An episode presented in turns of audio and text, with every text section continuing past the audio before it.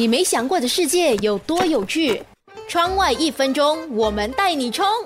在你的印象中，哪些食物是垃圾食物？很多人都会觉得说零食绝对是垃圾食物。其实有数据显示，大家经常认为汉堡、炸鸡这些食物都是垃圾食物，但其实它们的垃圾食物的指数是相对低的。甚至比我们一些常吃的家常菜还要低。你喜不喜欢喝白粥呢？白粥确实可以维持人体的基本生存，但是白粥的营养密度非常的低，而且它只是淀粉和水的。混合物里面没有蛋白质、维生素以及其他的膳食纤维这些营养物质。特别对孩子来说，如果每天只喝白粥，他们的胃只有那么一点大，就不能吃其他有营养的物质，这样对他们的身体发展是非常不利的。长时间得不到营养，就会限制孩子的发展。对成人的话，白粥的营养也是不足够的。